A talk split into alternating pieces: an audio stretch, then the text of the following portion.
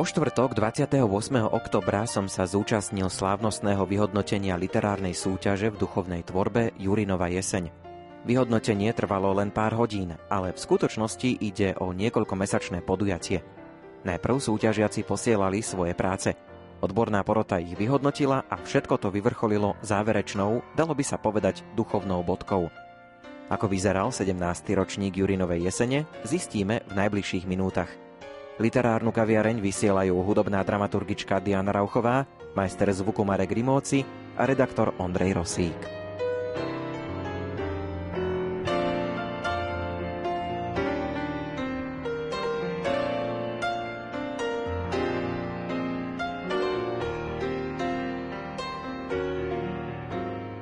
65 súťažiacich, 172 súťažných prác v kategóriách poézia a próza, 14 až 90 rokov.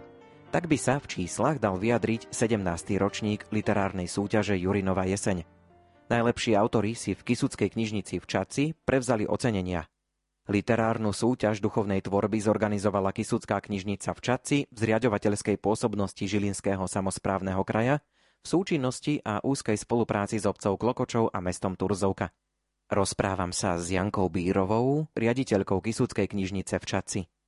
Začneme najprv tým názvom. Prečo Jurinová jeseň? Jeseň sa asi dá vysvetliť tým, že to vyhodnotenie sa deje práve v tom období ročnom, že v jeseni. Prečo Jurinova? Súťaž v tvorbe duchovnej poezie a prózy je pomenovaná po významnom predstaviteľovi exilovej literatúry. Volal sa Pavol Hrtúz Jurina, rodákovi z Kolokočova na Kisuciach a vznikla v roku 2004 v čase pripomienky 85. výročia jeho narodenia a 10. výročia jeho úmrtia. Keď bola vyhlásená, stále pribudali počty súťažiacich, ktorí posielali svoje súťažné práce a dokonca od roku 2015 sa začala zúčastneným kňazom a reholníkom odovzdávať cena Jana Harantu, opäť rodáka z Turzovky, významného predstaviteľa katolickej moderny. Okrem súťažiacich zo Slovenska sa svojou tvorbou zapojili do súťaže autory z Čiech, Rakúska, Švajčiarska a aj Veľkej Británie. Veľmi nás to teší, lebo len to potvrdzuje, že v tomto období, kedy ľudia zostávajú doma, tak majú väčší priestor na to, aby tvorili, aby jednoducho sa zamýšľali nad duchovnom. No a to naše duchovné trojdnie to všetko len posvedcuje, zreálňuje v súťaži je samozrejme dôležitá porota. Povedzme si, kto hodnotil. Predseda, šéf-redaktor dvojtyždenníka Kultúra Teodor Kryška. Ďalší člen poroty je pán docent Janko Gálik a pani magisterka Katka Džunková. Oni svojim vysokým odborným, hlboko ľudským a trpezlivým prístupom formujú a usmerňujú rozvíjajúcu sa duchovnú tvorbu na Slovensku.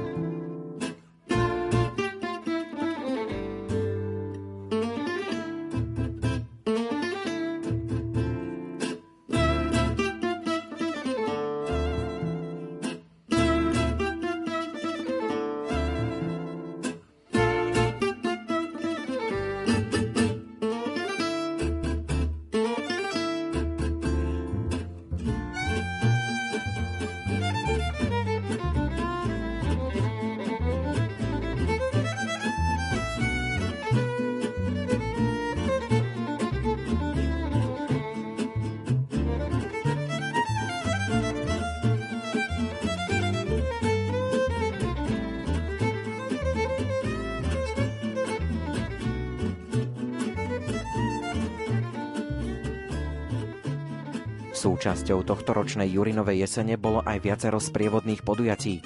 Výstavu významného slovenského maliara, ilustrátora, grafika a karikaturistu Jozefa Vidrnáka s názvom Madonna na Kisuciach môžete navštíviť v knižnici v Čaci do 19. novembra.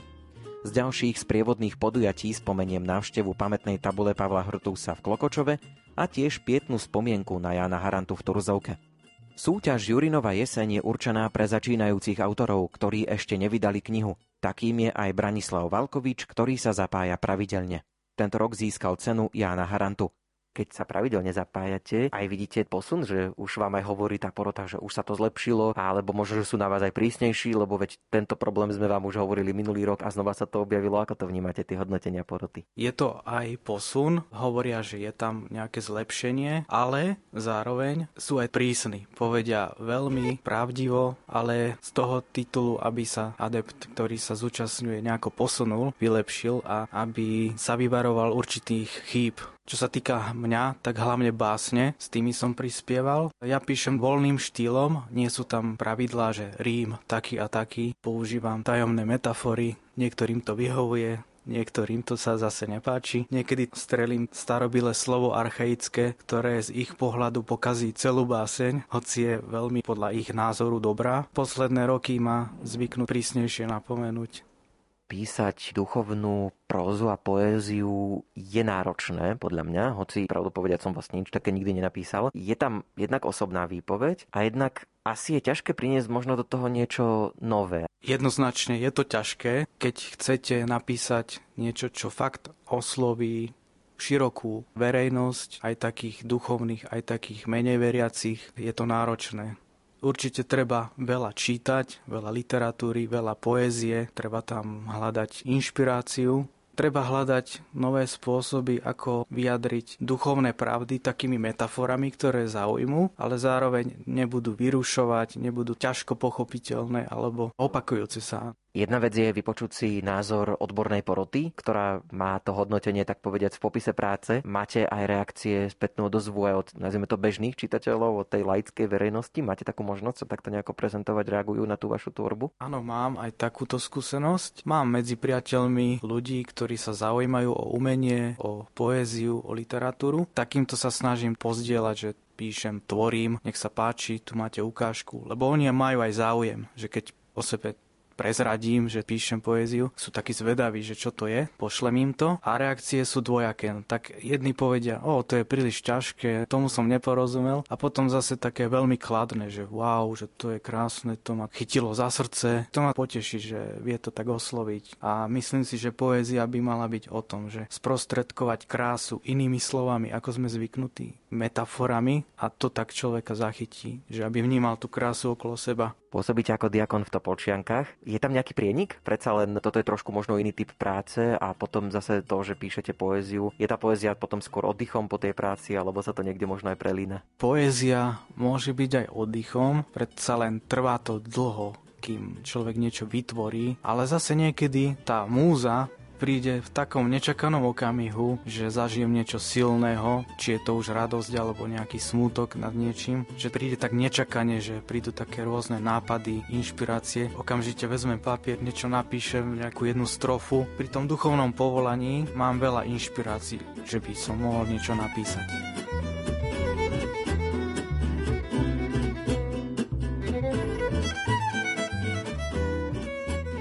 Spovednica pokore chrámu našiel som ju.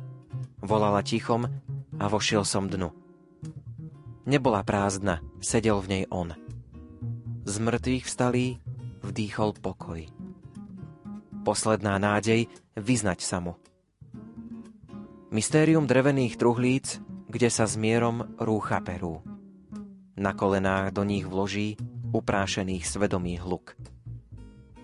Na dno morské tlačí oslý kameň vyznaj sluchu, ktorý sa neskrie, všetko, čo ťa gniavi, olova hriech.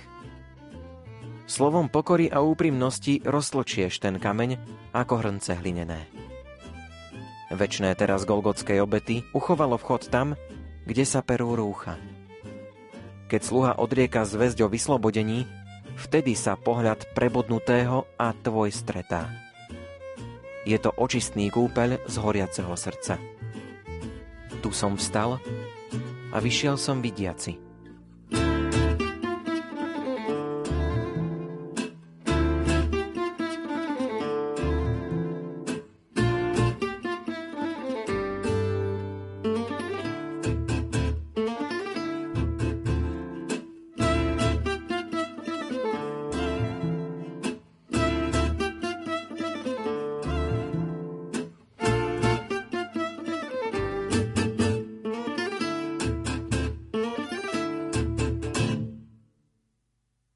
17. ročník literárnej súťaže Jurinova jeseň teraz zhodnotíme s porodcom, literárnym kritikom Jánom Galikom. Vy ste v porote už dlhšie, preto ma zaujíma, že či sa, nazvime to problematické miesta, alebo to, čo zvyknete ľuďom pripomínať, opakuje, alebo aj vidíte pri tých, ktorí sa opakovane zapájajú, tie zlepšenia, že si berú tie vaše slova, pripomienky k srdcu. Literárne súťaže by mali byť práve o tom, aby sa aj na týchto odborných seminároch pri tých stretnutiach s autormi a autorkami rozobrali aj také veci, ktoré by ich mohli posunúť ďalej v tej ich tvorbe. To, ako sledujeme vývin niektorých autorov, ktorí k nám prichádzajú, ich práce prichádzajú pravidelne, tak skutočne tam vidieť nárast kvality na ich strane, aj keď už majú ten svoj autorský ideológ, taký vyhranený štýl. Vidieť aj na mnohých prácach, že sú to niekedy také práce, skôr také veršovačky. Sú to ako napríklad moja kolegyňa Katka Džunková z Poroty mi poslala svoje hodnotenie, kde ona pekne tak uvádza, že sú to také úprimné vyznania Pánu Bohu, ale sami o sebe oni nie sú umeleckým dielom, ak by som takto mohol citovať, že veľmi pekne to zhrnula. Na druhej strane sú aj v próze, aj v poezii príspevky, ktoré majú svoju kvalitu, sú to rôzne žánre, dajme tomu z tých prozaických reportáž, úvahy, rozprávky, historické prózy. V poezii tiež je istá kvalita, sú tam stálice autorské a vidieť aj na niektorých mladých autorov, ktorí tu začínali, že sa ďalej posúvajú v tom vývoji. Vždy máme čo komentovať, vždy máme čo zhodnotiť pri rozhovore rozhovore s tými autormi, čo je dobré. Prichádzajú aj noví autori.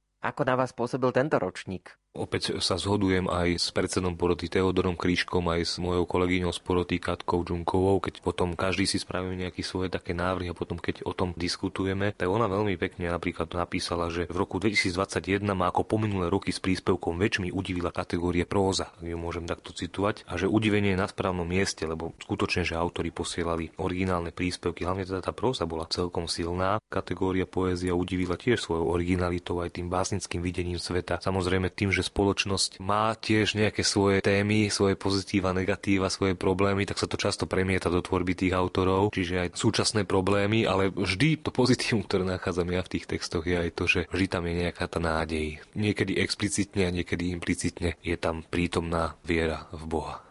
Čaká nás za chvíľočku hodnotiaci seminár. To je priestor, kde autorom poviete, že čo a ako, kam sa dá posunúť, čo sa vám na textoch páčilo, nepáčilo. Z hodov okolností som nedávno bol postavený do situácie, že som hodnotil nejaké relácie u nás v rádiu mojich kolegov a uvedomil som si, že to vôbec nie je jednoduché, že na jednej strane ja si môžem povedať, že toto je zlé, toto sa mi nepáči, ale potom je otázka, že ako to tým ľuďom do očí povedať, aby sa ešte so mnou rozprávali. To je dobré, že Kisúcka knižnica pozýva nielen tých autorov, ktorí sa umiestnili na prvom, druhom, treťom mieste alebo získali získali teda nejakú celkovú cenu, ako je cena Jana Harantu, ale že pozýval mnohých autorov, ktorí získali čestné uznanie a tam je tiež ten priestor na to, aby sme im dokázali poradiť a povedať, že v čom treba sa zlepšiť alebo v čom by mohol byť to ich písanie lepšie. Človek by sa možno, že niekedy mohol obávať, že tá kritika môže niekoho veľmi demotivovať, ale práve naopak my sa pokúšame takým spôsobom na tom odbornom seminári komunikovať s tými autormi a autorkami, aby práve ich to motivovalo. Lebo môžeme sa tváriť, tlapkať po pleci, že sme úžasní autori, ale myslím si, že kritika skôr vie posunúť. Ale samozrejme, ju treba vedieť zase adresovať a treba ju aj vedieť povedať a oprávnenie. A človek by si mal aj ako autor uvedomiť, že je len veľmi dobré, že si vôbec prečítal niekto jeho prácu alebo že si číta niekto jeho práce a snaží sa mu poradiť. Takže toto je podľa mňa aj pre tých autorov veľmi dôležité a nie je to jednoduché. Aj už tých autorov, ktorých veľmi dobre poznáme a chodia sem roky rokúce a zažili sme s nimi veľmi pekné chvíle na tejto Jurinovej jeseni. Vždy tu je úžasná atmosféra, tvorivá, priateľská. To je naozaj taká oáza dvoch, troch dní, kedy to prebieha celé, taká oáza pokoja a takého tvorivého ducha. Napriek tomu, že sa medzi nami vytvorili aj priateľské vzťahy, musíme si vedieť povedať aj kritiku. A tá často aj zaznieva, že v čom sa dá zlepšiť. A oni to aj sami vytušia, že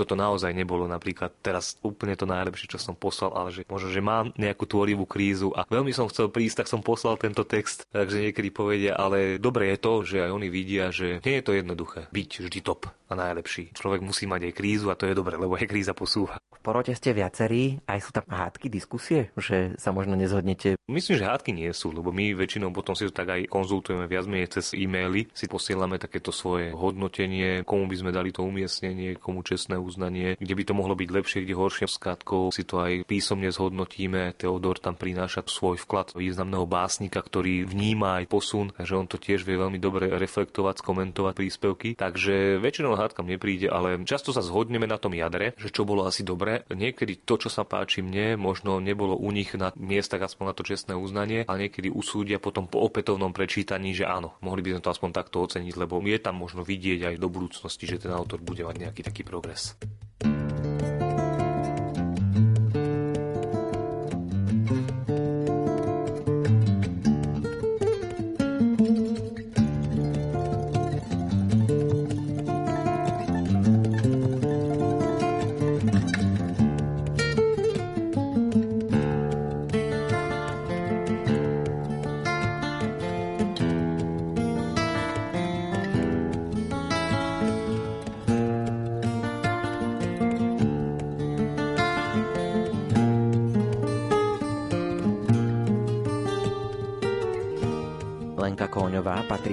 Súťažiacich, ktorí do Jurinovej jesene zaslali aj poéziu, aj prózu a v oboch kategóriách sa umiestnila. Poézii získala tretie miesto, próze jej porota udelila prvé miesto za text Slzy svätého Vavrinca. Lenka Kóňová je dôkazom toho, že spisovateľ musí aj veľa čítať. Ročne prečítam okolo 100 kníh, takže ja knihy zbožňujem, milujem. A momentálne čítam z poézie Jana Skácela, jeho celú tvorbu, mám hrubé knižky jeho, všetku jeho tvorbu v jeho knihách. Sú to dva zväzky a momentálne som sa venovala naposledy životopisu Jany Amstenovej. To je tiež taká hrubá okolo 500 stranová kniha, takže to ma veľmi zaujalo. Čítam rada jej romány a mám plnú knižnicu kníh a zbožňujem knihy, knižnice a tá atmosféra v nich je úžasná, to je niečo neopakovateľné. Dá sa to nejako charakterizovať, čo ste poslali tento rok do Jurinovej jesene? Poslala som tri básne a jednu rozaickú poviedku, kratšiu. Som tu už tretíkrát a myslím si, že za každým, keď som tu bola, ma to posunulo v mojej tvorbe určite o kroky vpred. Určite som si nepomyslela, keď som posielala prvýkrát, že tu budem. Takže je to pre mňa určite veľká vďaka všetkým, pretože ja som chcela si overiť, či vôbec viem písať. Takže takouto formou som si to vlastne overila, lebo kompetentní porodcovia, oni sa vyznajú a chcela som si to vlastne overiť.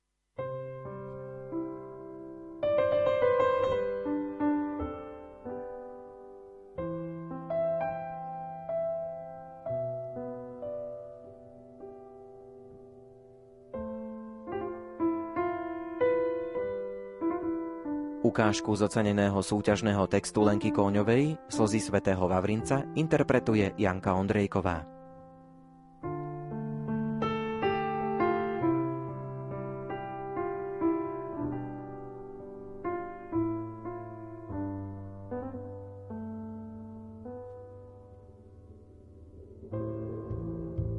Dnes zatúžil napísať aspoň jedinú skladbu kratšieho charakteru, takú, ktorou by si opäť podmanil celú klaviatúru. Hrdlá strún v piane by zvučali až k nebeskej báni a noty modrej, zelenej či žltej by opakovane svojou podmanivou textúrou zafarbovali pohasínajúce večerné obloky. Opatrne vzal do rúk notový papier, privrel tmavé oči vnímajúc, ako sa už poludnejší Vánok dvíhal cény. Ako by ho práve on chcel vymaniť z tohto predivného sveta, kde je len on a nik iný opodiaľ. Bez rozmyslu, so slanými stopami na lícach, po veľmi dlhom čase razom zašepkal. Prosím, pomôž mi, Bože. Spomenul si na katedrálu San Lorenzo vo svojom rodnom Janove. Na to, keď ako 5-ročný po skončení skúšky speváckého zboru, v ktorom spieval aj so staršími sestrami, chodidlami pri vysoko nad pedálmi harmónia, hompáľal do rytmu tónov. Prvýkrát ľahučko rozhádaných od vlastných spletitých prstokladov.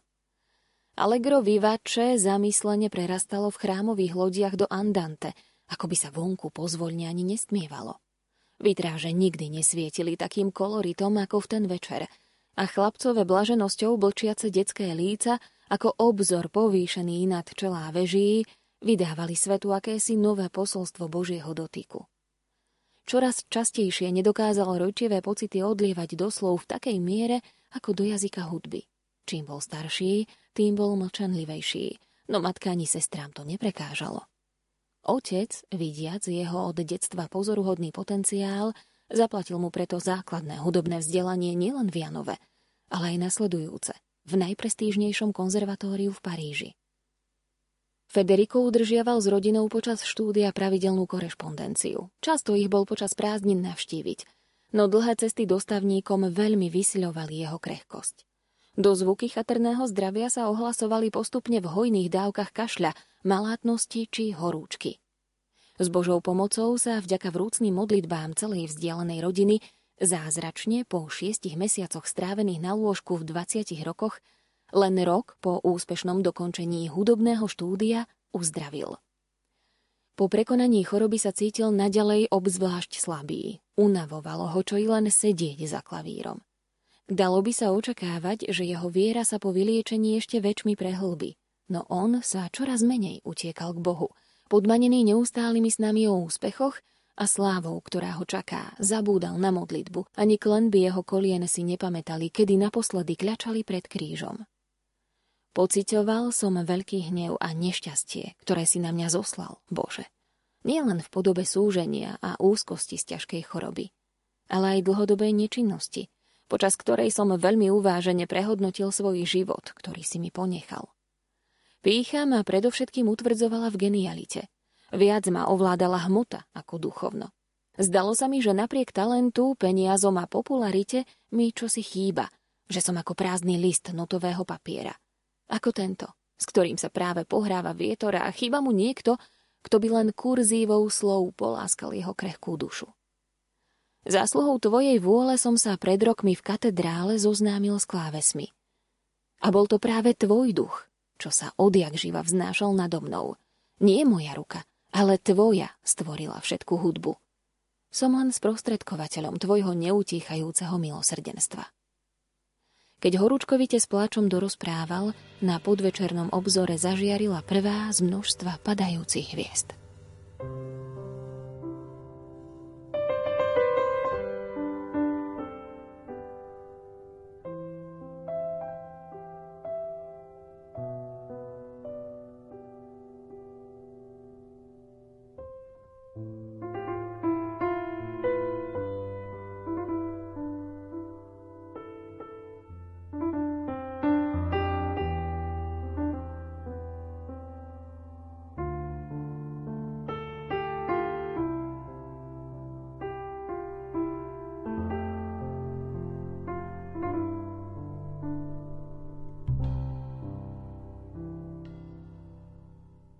Jirguš Radačovský získal tento rok v Jurinovej jeseni čestné uznanie. Vyštudoval som žurnalistiku a aj robím v odbore. Stále sa venujem textu, akurát teraz robím v športe a tým pádom literárna tvorba je pre mňa niečo také navyše. Aj napriek tomu, že stále ide o text, tak pri nej si viem oddychnúť. Je to stále niečo iné, než to, čo robím. Ja sa najmä venujem spravodajským veciam a toto je viac tvorivé. Víziou asi každého autora je, aby sa tieho texty dostali k širokej verejnosti, hoci tým sa vlastne ako keby tak uzatvoria trošku dvere do tejto súťaže, keď už človek niečo vydá Máte aj vy takú víziu, že časom by tie texty mohli výjsť knižne? Mám len, že teraz som taký lenivejší tvoriť. Posledné dva roky pomenej tvorím, ale ešte stále som nenapísal niečo, s čím by som bol fakt tak spokojný, aby sa to posunulo ďalej. Stále to beriem tak, že sa chcem posúvať a aj táto súťaž mi v tom pomáha. V súťaži som už tretí rok a vždy mi aj tieto semináre dajú veľa do toho, aby som sa ďalej posúval a najmä aj takú motiváciu, keďže u mňa je to náročné si udržať motiváciu a vždy, keď príjem sem, potom zase naberiem na ďalšie obdobie motiváciu. Napriek tomu, že by sa mohlo zdať, že počúvať kritiku vlastných textov nemusí byť možno až tak príjemné vždy, tak vy to vnímate tak, že vás to posúva. Keby mi nikto nepovedal, čo robím zle, tak by som sa nemal kam posunúť. Chcem to niekde posunúť a na to potrebujem nejaké rady od skúsenejších. My tu teraz sedíme už v kruhu, v menšom, než to bývalo po minulé roky. Počujete aj hodnotenia ostatných autorov. Aj toto je niečo, čo vás posúva, že nielen to, že ako hodnotia ten váš text, ale možno aj to, že čo si všimli na tých ďalších. Dá sa aj v tomto nájsť nejaká inšpirácia? Každá pripomienka je prospešná a samozrejme, keď niekto dostane radu na určitú časť v jeho texte, tak je to inšpirácia aj pre mňa, ale na druhú stranu aj autor, čo na seminári povie, tak je to pre mňa obohacujúce, lebo každý vníma tú svoju tvorbu aj nejakú motiváciu ináč. Môže to byť pre mňa niečo navyše a môžem sa aj od iných súťažiacich naučiť.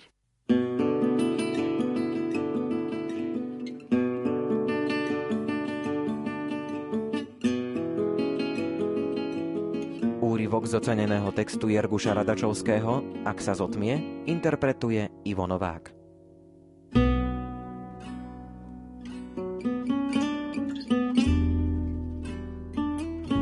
Poznám pár miest, kde nám bude fajn, tak ďaleko, kde nás nedokážu nájsť. Čím ďalej, tým viac vo svojej hlave lietam sám. Zo snívania s otvorenými očami ma vytrhol poriadny rachot po strete dverí so zárubňou – už minimálne pol hodinky ku mne neprenikalo žiadne slovo. A keď sa vystrieľali všetky náboje, nasledovalo zabuchnutie dverí, ktoré počuli všetci susedia. Žiadna novinka. Takto sa u nás končila každá hádka. A intervaly sa zvyšovali. Od občasnej škriepky sme sa prehúpli ku zvadám raz do týždňa, až sme nevedeli rozlíšiť, kedy sa hádame a kedy nie. Ako manžel som si pripadal už len na papieri. Len pred dvoma rokmi som pred oltárom sľuboval niečo, čomu som už dlhší čas neveril. Ja X, beriem si teba Y za manželku a sľubujem pred všemohúcim Bohom, že ti budem verným manželom a že ťa nikdy neopustím. a že ťa nikdy neopustím. Opakoval som si tie slová na pohli pobavene. A že ťa nikdy neopustím. Na to som už nemal nervy. A zrejme ani ona. Uškrnul som sa pre vlastné potešenie. Konečne som sa zdvihol z gauča. Zo zásuvky som vybral papiere, rozvodové. Mal som ich už vypísané len pre prípad núdze. Nečakal som, že sa ho dočkám tak skoro. Počul som, ako sa otvorili vchodové dvere a nasledovalo otočenie zámky. Presviečal som sa, že mi to je jedno. Nešiel som ju hľadať. Mal som pred sebou už iba jeden krok, odovzdať papiere. Mal som to premyslené, netrvalo by to dlho a bol by som voľný, alebo... Pri tej myšlienke sa mi zachvelo srdce. Možno už bláznim, pomyslel som si. Prázdnym pohľadom som blúdil po miestnosti, zastal som až na zarámovanej fotke. Pozerali sa na mňa dvaja mladí ľudia, ona v jeho náručí. Vyzerali šťastne. Dátum v spodnej časti záberu prezrádzal, že to nebolo až tak dávno – Prišlo mi to ako sen. Sen, ktorý sa už nevráti. Dalo sa to zvrátiť? V rukách som držal papiere, ale nedokázal som sa pohnúť. Bolo mi to ľúto. Čo mám robiť? Pýtal som sa, ale nevedel som, kto by mi mal odpovedať. Boh? To by musel byť ochotný počúvať. Cítil som, že toho nie som hodný. Nevydržal som a išiel som ju hľadať. Bola už tma. Od toho, čo som vzal papiere do rúk, sa mi snažila vnoriť naspäť do mysle dávna spomienka. Mohol som mať asi 10 rokov, odvtedy som si na to nikdy nespomenul. Ale teraz sa mi detaily toho dňa vynárali až šokujúco presne. Pohreb človeka, ktorého som takmer nepoznal. Ale bolo v tom niečo viac. Spomienka pokračovala. Rozprávala sa o tom celá dedina. Vtedy mi to prišlo ako malichernosť. Musel som byť poriadne hlúpy, vravol som si v duchu. Manželia vychovali štyri deti, viacerí z dediny im závideli. Pôsobili ako ideálna rodina, deti sa dostali na prestížne školy a svoje šance nakoniec aj využili. Ale ešte predtým sa stalo niečo, čo otriaslo celou rodinou. Áno, otriaslo. To slovo spomenuli aj rodičia, keď túto problematiku, rovnako ako celá dedina, preberali po pohrebe. Manželia sa odsudzili. Z jedného dňa na druhý. Alebo to trvalo dlhšie, a až jedného dňa prepukli menšie spory do veľkej krízy? Vtedy som nad tým veľmi nepremýšľal. Netušil som, že ma to raz dobehne. 30 rokov žili oddelenie. V jednom dome. Rozvod vtedy nebol v móde, ale oddelenie. Boli len spolubývajúci. V ich manželstve zhasla aj posledná nádej. Ich láskavosť sa stratila, povahy stvrdli. Márne sa snažili deti, susedia. Kto je zase ten starý, Počul som raz poza plota. Oplán jeden, kliala žena na manžela. Ináč si vraj už ani nevraveli. Deťom sa darilo, najstarší sa stal starostom, z jednej cery sa stala správnička, z druhej doktorka a najmladší syn úspešne podnikal. Ale vždy, keď sme ako malí okolo nich prechádzali, zahriakli nás. Teraz sa už nečudujem, v rodičovskom dome už nebola láska. A dotklo sa to celej rodiny. Ale už k veci, pohreb. Ten som si pamätal zo všetkého najostrejšie. Z muža sa stal starší pán a choroba si nevyberala. Netrvalo dlho a dlhý spor sa mohol skončiť. Pamätám si, ako som stál s rodičmi pred truhlou a snažil sa jeho rodine strnulo a na silu podať ruku. Nedalo sa. 30 rokov sa s manželkou hádali, oddelili sa a už nikdy k sebe nenašli cestu. Ale ona teraz plakala.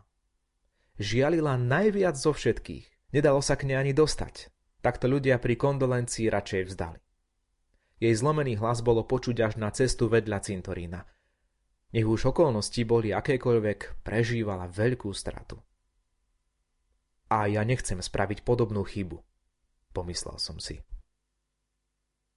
A že ťa nikdy neopustím ani v šťastí, ani v nešťastí, ani v zdraví, ani v chorobe, a že ťa budem milovať a ctiť po všetky dni svojho života. Svoju Y som vonku nenašiel. Vrátil som sa domov, bolo prázdno. I hneď som prišiel k stolu, zobral papiere, škrtol zápalkou. Papier som nechal horieť až takmer k svojim prstom, cítil som, ako ma páli koža.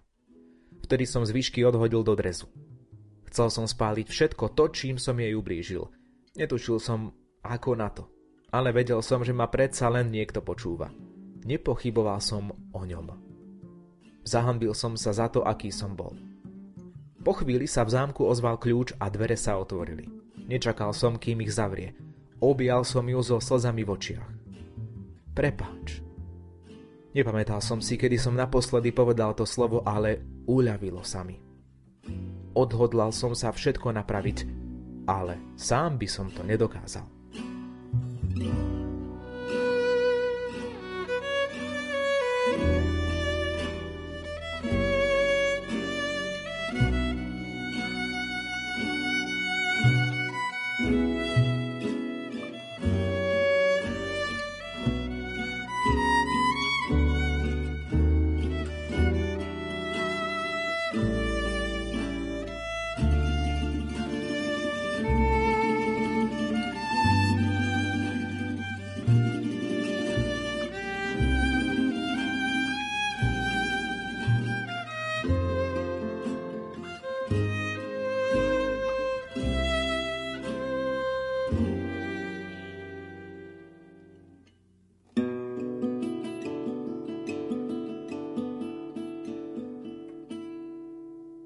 Čestné uznanie získala aj reholná sestra Aneška Alžbeta Žatková z rehole školských sestier de Notre Dame.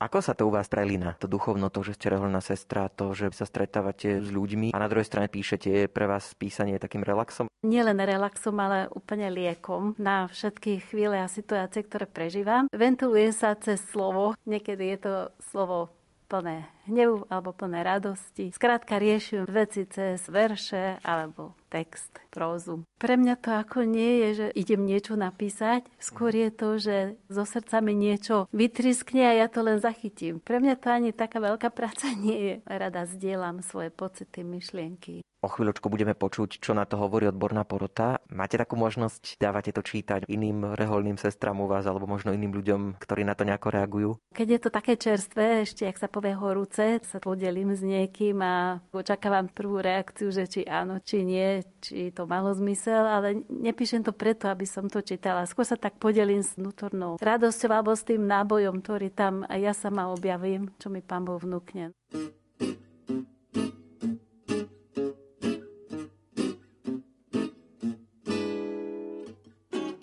Lovec perál Pán, lovec perál, ľudských duší, až na dno ponorených, zamknutých mušlí, zranených ľahostajnosťou či hádzaním piesku do očí i do srdca.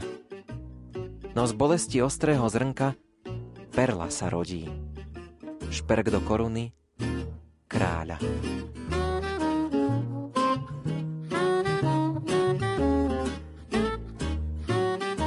Posledných 35 minútach v relácii Literárna kaviareň sme sa ohliadli za 17. ročníkom literárnej súťaže v tvorbe duchovnej poézie a prózy Jurinová jeseň. Za pozornosť vám v tejto chvíli ďakujú hudobná dramaturgička Diana Rauchová, texty interpretovali Janka Ondrejková a Ivo Novák, technicky spolupracoval Marek Grimovci a od mikrofónu sa lúči Ondrej Rosík. Do počutia.